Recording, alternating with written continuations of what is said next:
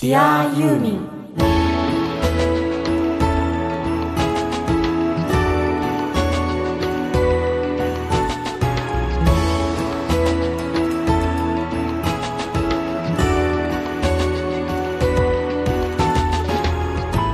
こんにちは。ユーミンの作品は僕の人生を大きく変えました。音楽家の津直しと。こんにちは。ユーミンは生まれる前から母のお腹で弾き子守歌代わりでしたシンガーソングライターの井上美也です。Dear ユーミンこの番組は松任谷由実さんの熱狂的ファンも。そこまでではないけど一応ファン。という方でも松任谷由実さんの音楽を愛してやまないファンがファンのためにお届けする音楽番組です。パーソナリティはユーミンファンのあなたです。今週も出力 1W 日本一小さなラジオ局。埼玉県朝霞市のスマイル FM から世界中のユーミンが大好きな全ての人にお届けいたします。さて今週もね先週に引き続き岩崎夫妻のお話を伺いたいと思うんですけれども、はい、まあどんだけユーミンファンか2人ね夫婦揃ってっていうのも分かるし、うん。えーすごく幸せなことにこのリアユーミンのファンでもあるっていうのはとても嬉しいんですけれども、はい。俺はねもう聞きたいことが山のようにあって大変なのね、うん。なんでかっていうとさそのやっぱり2人夫婦揃ってっていうのもあるし、そもそも一人の少女だ育さんそしてテニスのサークルに入っている大学生でちょっと先輩だったうん。アキさん。はこの2人が出会うそしてその出会う前い、うん。どういうふうにユーミンの世界がユーミンの歌の世界が2人のなんていうのかな青春とか人生に影響を与えていったのかなっていうのを聞きたいとしょうがないんですよ。そうね。なんでかっていうとなんか2人と話してるとねその目の雰囲気とか、うん。会話の雰囲気からどうしてもなんかねキーワードがあって、うんユーミンの作品のなんたらみたいとしか僕は思えないんでわかるわかるでしょ？わかなんたらっては言わないけれども、うんちょっとたくさん話を伺ってね僕はなんか確信を得たいと思うんではどんどんお話を伺っていきたいなと思います。いはい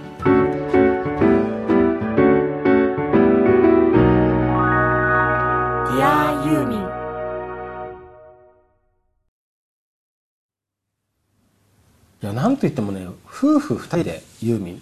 しかも2人のね出会いから始まってそのストーリーがユーミンの音楽ずっと僕は頭で流しながら聴いちゃうようなそんな2人なんでついつい2人のね、ことばっかり聞いちゃってるんですけどもイクさんにあの、まあ、最初に多分まあ中学生とかその頃からどういうふうにユーミンとみたいなあたりちょっと聞いてみたいなと思うんですけど、そうですね。私のね、えっとユーミン、一番最初のきっかけは中学の時の親友が、うん。あのいい曲があるよって、あの勧めてくれたのが一番最初の出会いユーミンとの歌のきっかけなんですね、ん。でそれがね確か「コバルトアワー」あだった気がします、はい。で、まあ、その中に卒業写真とかルージュの伝言とかがあって、うん。やっぱり歌詞。うん。私はね、あーなんていい歌詞なんだろうって歌詞に惹かれて、でそれからももっともっといろんな曲を聴きたいって思って、ん。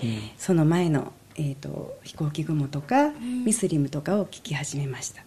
でも中学生でそうやって歌詞がいいってなかなかねなんかこう感覚がいいというか、うん。なんかなんか分かるようで分からないんだけれども、うん。でももう卒業写真とかはもうやっぱりすごいいいいいなって思いましたね、はい。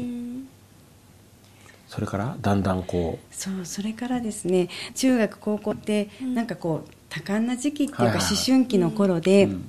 なんかこういろんな感情がこう、うん。いいこともあって悪いこともあっててなんかそういう時になんかこうユーミンの曲がうん。こう言葉にできない、うんけどなんか感情が言葉にできないんだけども、なんかこうユーミンの曲がぴったりあ私今こういうふうに思ってるっていうのがなんかこう言葉にパズルのようにあこれだって思ってそういうのからなんかユーミンがやっぱり好きになってったっうんていうのがあって、うん。でなんかもう悲しみたいなんかなんて言うんでしょうね。こう悲しくなりたいっていう,、なんか変なんですけども、うん。あの今日はなんかちょっと嫌なことがあったからユーミンの曲を聴いて泣きたい。わかるわかる。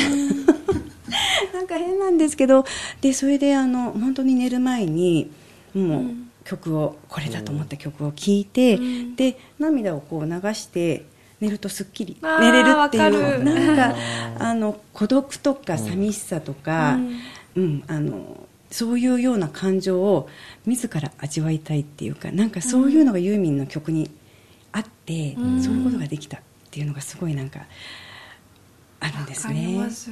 だからあの、なんか「さまよいの果て波を寄せる」とか、うん。あと「潮風にちぎれ」とかもすごく好きなんだけど、あれの曲を持って一人で海に行ったりとかしたんですよ、うん。あの江ノ島。江ノい島なんですけども、なんか一人でこう海を歩きたいっていう、そんなことする人って普通いないんだけど でもその場であの曲をなんかユーミンのああいういろんな感じ方を直接海で聞きたいっていうか、そうそれで海でそこで聞いてあっって思ってまたあーすっきりしたよかったと思ってまた帰ってくる、変な 楽しみ方もしました。あはい。ー楽しみ方っていうかねなんかそういうようなことがうんうん私は、うん好きでした。ううん。んわかるような気がする。なんか心の笛みたいなものがあって新規の時ってなんか本当に心が荒れるし震えるじゃないですか。うん。なんか音楽ってそういう時にこうそれを抱きしめてくれるみたいなところあります？一緒に震えて泣きながらみたいな。あそうですね。なんかね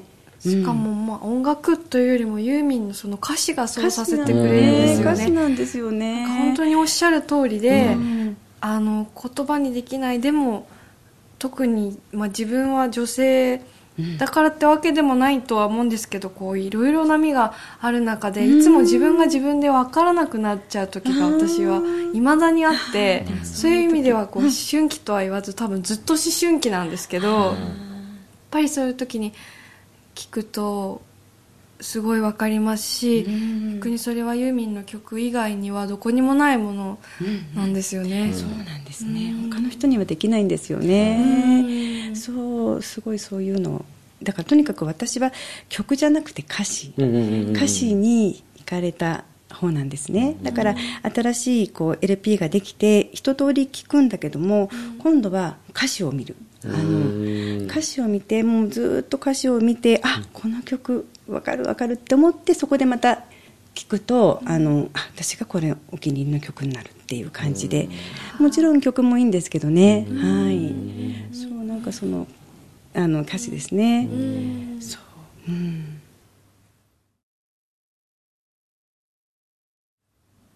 さあそうやって少女がどんどんどんどんね、うん。成長していくわけですけどその僕が必要に2人に聞いてしまっているその2人が出会ってみたいなあたりを基本的には僕はアキさんの目線で聞いてるんですけど 今度はイクさんの目線だとあれはどういうふうになっていくんですか？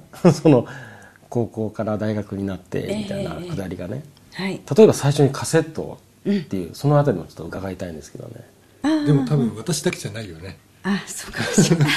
まあそのあたりなんかーミン啓蒙でいろんな人にはい配ったと思いますね。その辺ざっくばらんに。そうですねそう私はとにかくユーミン布教活動じゃないですけど、もうあの高校の時に、ユーミンを聴いてほしい。なんか押し付けがましいじゃないんですけども、やっぱりまあそれは自分の気心知れた友達ですね、男の子も女の子もそうなんですが、ユーミンを聴いてって言ってもちろん聴いてあよかったよって言ってその当時 LP なんですけど、まあ貸しますよね。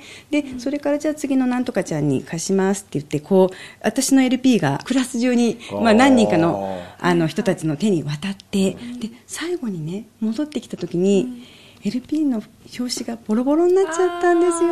あ破けちゃって、はいはいはい。でもそれは貸した私がねあの、まあ別に私はそういう風な姿になって帰ってくるとは思わなかったんですけども、それがボロボロになってでちょっとね悲しくて。はいはいはい泣いてしまったら、そうクラスのねたまたまうんそれもなんか本当にあのまあすごく仲がいいわけじゃなかったんですがその男の子のお父さんが、テレビ関係かな？なんかそういうあのたまたまこうユーミンとちょっと知り合えるっていうかなんかそういうことでその昨晩お会いしましょうだったんですけど、そのアルバムのあの買ってくれてそのアルバムにすごい。そうサインをして、うん、返してくれたんですね。サインそうなんですよ。ねかこんなのをいただ。いて、うん、もうこれちょっとちゃけちゃったんですけど、幸せじゃないですか。そうなんですね。あの、綺麗に保存してますね。へえなんかねだからこんなものもいただくことができて、思い出の。うん、へねいい話だな。だからもうユーミンのことを聞いてほしい分かってほしいと思うあまりにある少女がそのクラスメートに貸してるうちにそれがどんどんどんどん巡り巡って帰ってきた時にボロボロになってましたと、そしたら今度は全く新しい同じ昨晩お会いしましょうのアルバムにユーミンがサイン付きで。すごいね。いい話だね。返してくれたんですね。いい話もう本当に嬉しくて。まあね本当にこういうことをしてくれて、うん、クラスメートのお父さんなんですけどね、うん、してくれたので。ただ最初ねユーミンこの古雑編と大雑編逆に書いてあ そうそれはまあ違う時で、あのもう一回サインを書いてもらったことがあったんですけど、うん。はいはい。はいそれはこれの前だったんですね。前に色紙で、あのやっぱりその人がユーミンに言ってくれたのかなそのお父さんが言ってくれて、サインをあの大里編と小里編逆にして。でその間違ってそう。でもそれはもう私にしかない。サインそうだがすごい貴重なサインで、ねちょっとそれはねあの実家の方にあったんです。取りに行けなかったんですけども、うんはいはい。はいそんなこともちょっとしてもらったりして、へね、嬉しかったですね。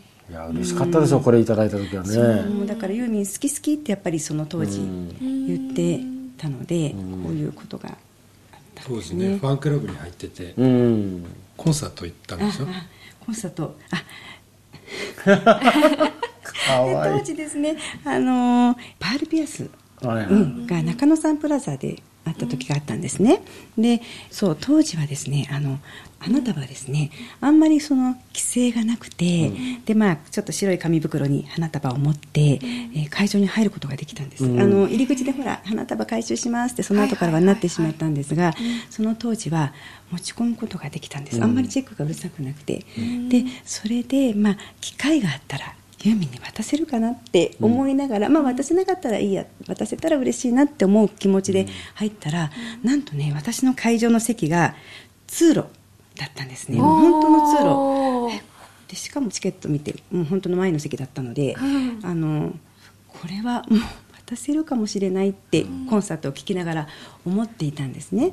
でたまたまそうあのいつ渡せるかなっていうふうに思ってたらなんとですねユーミンがその通路から歌を歌いながら降りてきたんです、うん。そう舞台から「へーって思って、うん。いやー近づいてきた近づいてきたドキドキドキって思って、あ今だと思ってうん。立ち上がったんですけど、その本当の目の前で、うん。くるっと振り向いて帰って。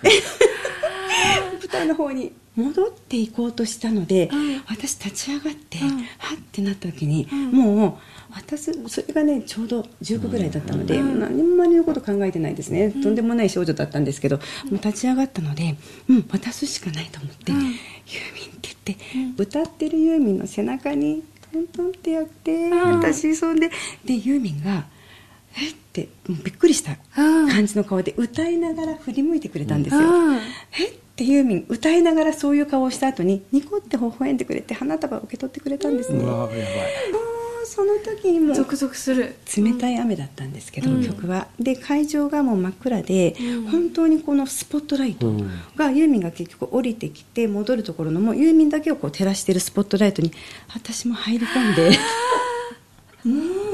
そう私スポットライトにユーミンと2人で入ってあーすごい。本当に23秒だったんですけど、はあどうしようって。もう恥ずかしさと嬉しさと、うん。もうとんでもないことをしたと。でもでももうそれが、うん。すごい思い出が。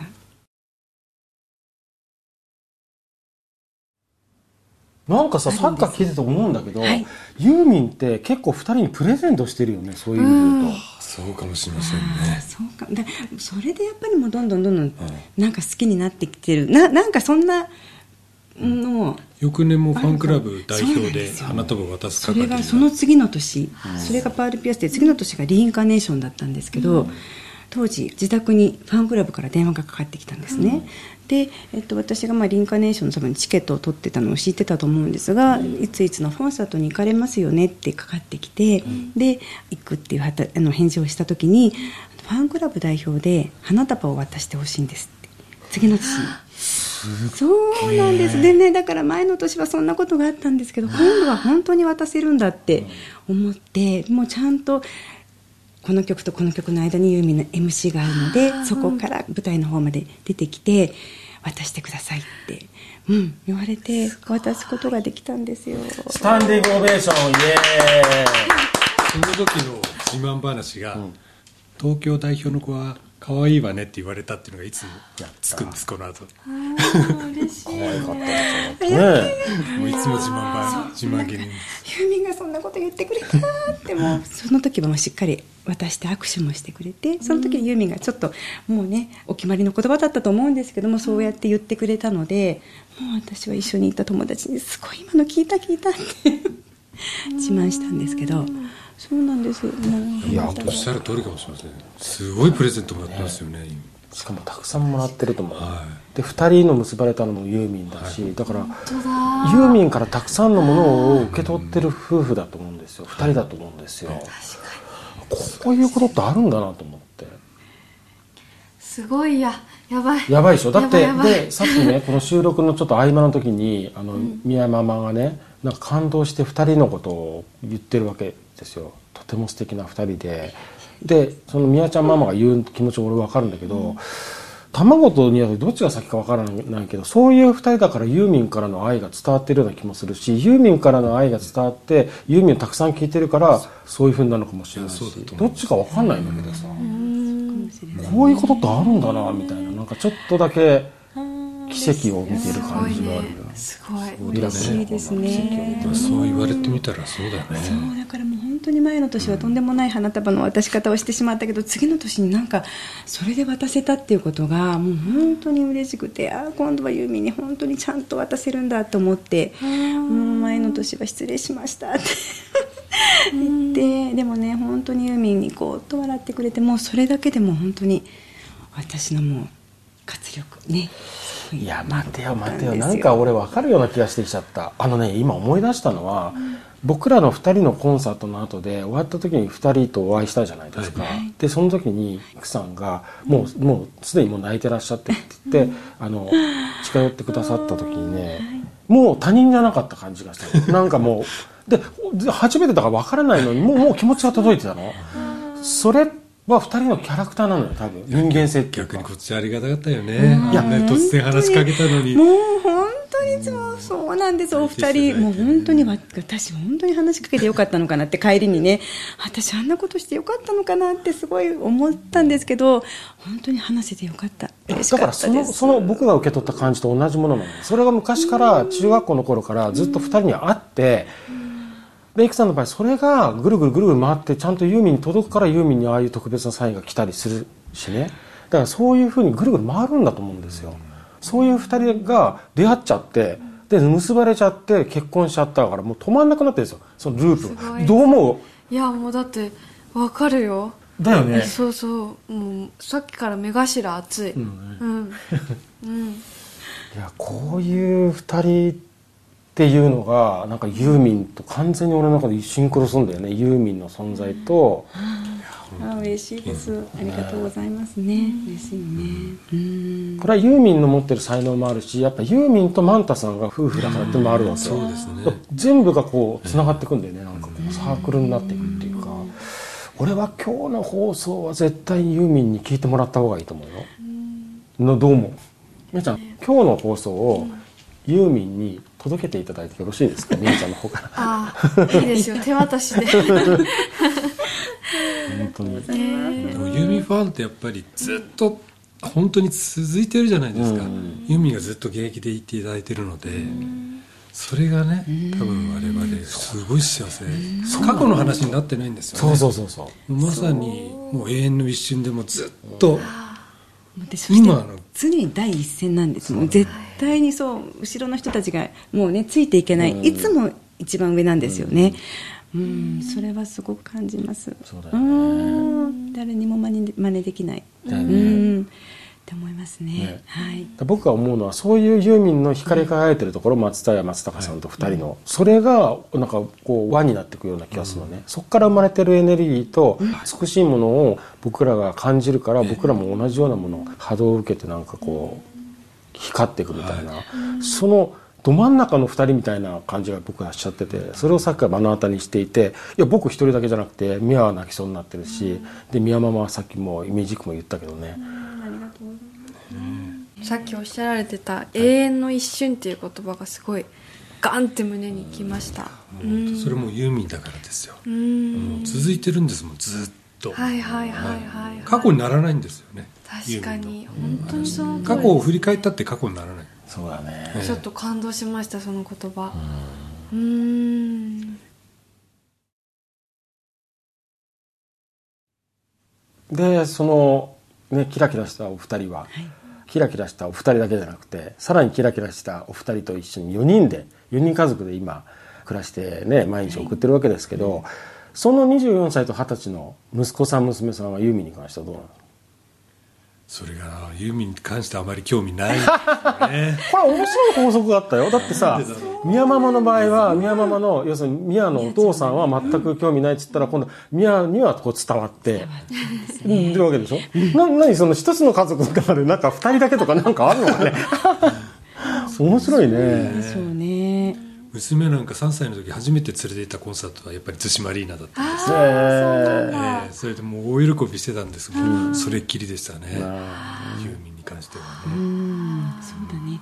なんか線を引っ張っちゃったのかな？なんかだから美和ちゃんはねちゃんと、あのママがいろいろ曲をし聴かせてあげたけど私は本当に子供にわからないっていうふうに思っちゃったのかもしれない。で、うん、なんかそれできっと青春になったら聴かせてあげたいっていう、だけど今だったら何でもあるよって、もう全部揃ってるから、なんかねあの感情こういう思いだったらこの曲っていうふうにして、あるよって言っててもうん大丈夫って。子 供に言われてしまうんですけど、そう何かねあの曲選びをしててもすごく部屋に散らかっていて、なんかこれもあるよあれもあるよって言ってたけどうんそっかって大変だねって、でもさいいんじゃないかな。なんかさその家族の中えでえ2人をつなぐ絆になってるというような。で2人の場合はもう圧倒的な絆があるからもういいのよそれで。で例えばみやちゃんの場合もねみやちゃんにも2人妹がいるんだけど好きは好きだけどみやちゃんほどじゃないわけ。やっぱりそれはあくまでもみやママとみやの間のこう絆をつないでるわけ。いいんですよそれで。ですね。ね。っていうことにね。そうだからもうね一昨年ぐらいかなあのもう夫婦で苗場に行ってきますって、あのうん。もうあの言ったら「いってらっしゃい」ってねあの言ってくれる子供たちなので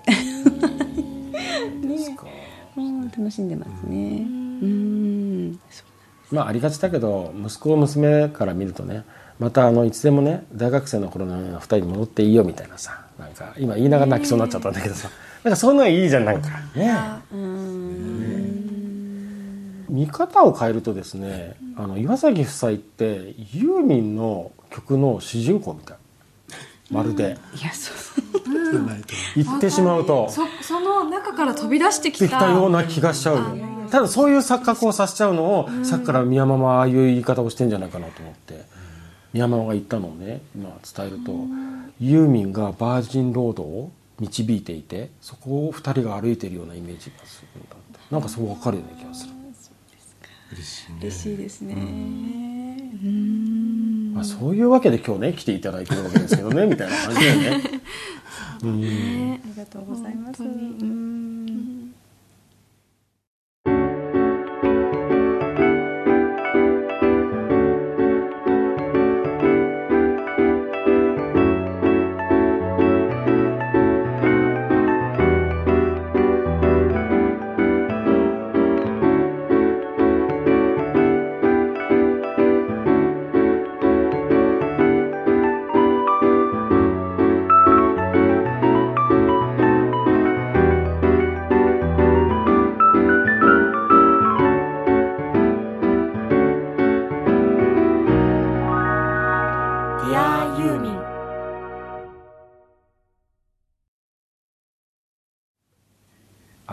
今回2人がねこの番組でかける曲を選ぶの大変だったでしょやっぱりね、っていう話を聞いて。大でした。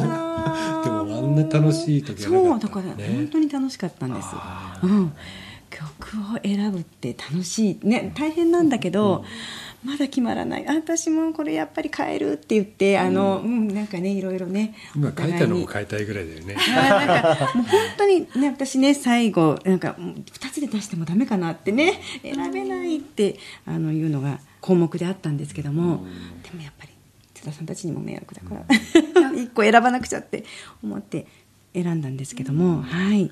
一個一個でもいいですか？はいいいですよ。私はもうやっぱり5センチの向こう岸なんですね。それはもう本当に映像が浮かぶんです。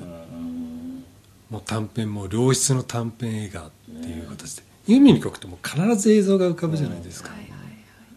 その映像っていうのは本短編映画であったり風景であったり宇宙であったり魂であったり、うん。そういった意味で私はもう5センチの向こう岸が一番好きですね、そう私はですね青春のリグレットなんですね。もう本当に何百回何千回聞いたかわからないくらい。もうとにかく今でももう毎日でも聴いていい。とにかくゲームの曲はね飽きることがないんですけどもうこれは本当に私の青春の一曲っていうか。うん。だからなんか本当にそれこそちょっと自分の体験になってるかもしれないっていうような歌なんですね。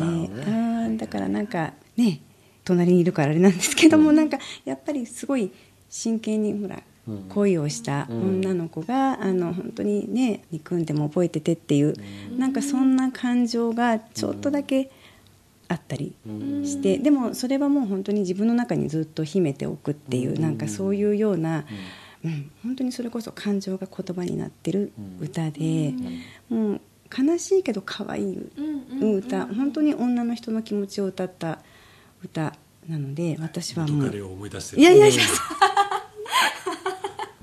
そういうわけじゃない。別にあの世間一般の人たちの、あのね、あのこういう感情を持ってる人たちもたくさんいるんだろうなっていうような、じゃあ本当ユーミンの曲っていろんなシーンがあるから、本当人生豊かにしてくれますよね、確かにそうですね、僕らなんかみたいに入り込んじゃう二人からすると 男のおばさんにとっても。ね主人公になっちゃうからね。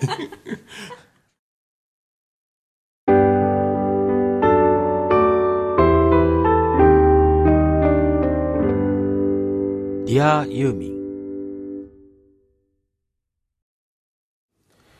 最後にお二人それぞれ自分から相手に送る曲を教えてほしいです、私はもうずっとそばにですね、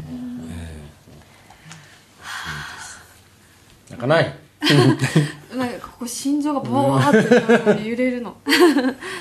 イクさんからさん。私は雪月花ですね。うん。ねなんか形が変わってもいつまでも思って思われてっていうそういうのができればいいなって思いますね。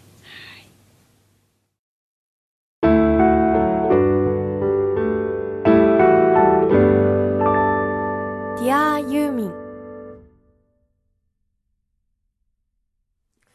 いやーありがとうございましたありがとうございました。なんかね嬉しいですよなんかこの岩崎夫妻のお話を伺ってあこれぞ僕が聞きたかったそのユーミンとファンのあり方のなんか分かりやすい物語を見せられたような気持ち本当に今日はどうもありがとうございました。ありがとうございます。ありがとう本当。にこんな機会をいただいて感謝なんですけども、お二人にお伝えしたかったのは、ええ本当に5月から「ディアユーミン始まって、えもう家内が本当に生き生きしてるんですもう毎週毎週楽しくて本当に嬉しい。もうお会いした時にね感動してこんな素敵な番組作っていただいたお二人に感謝感激です本当に。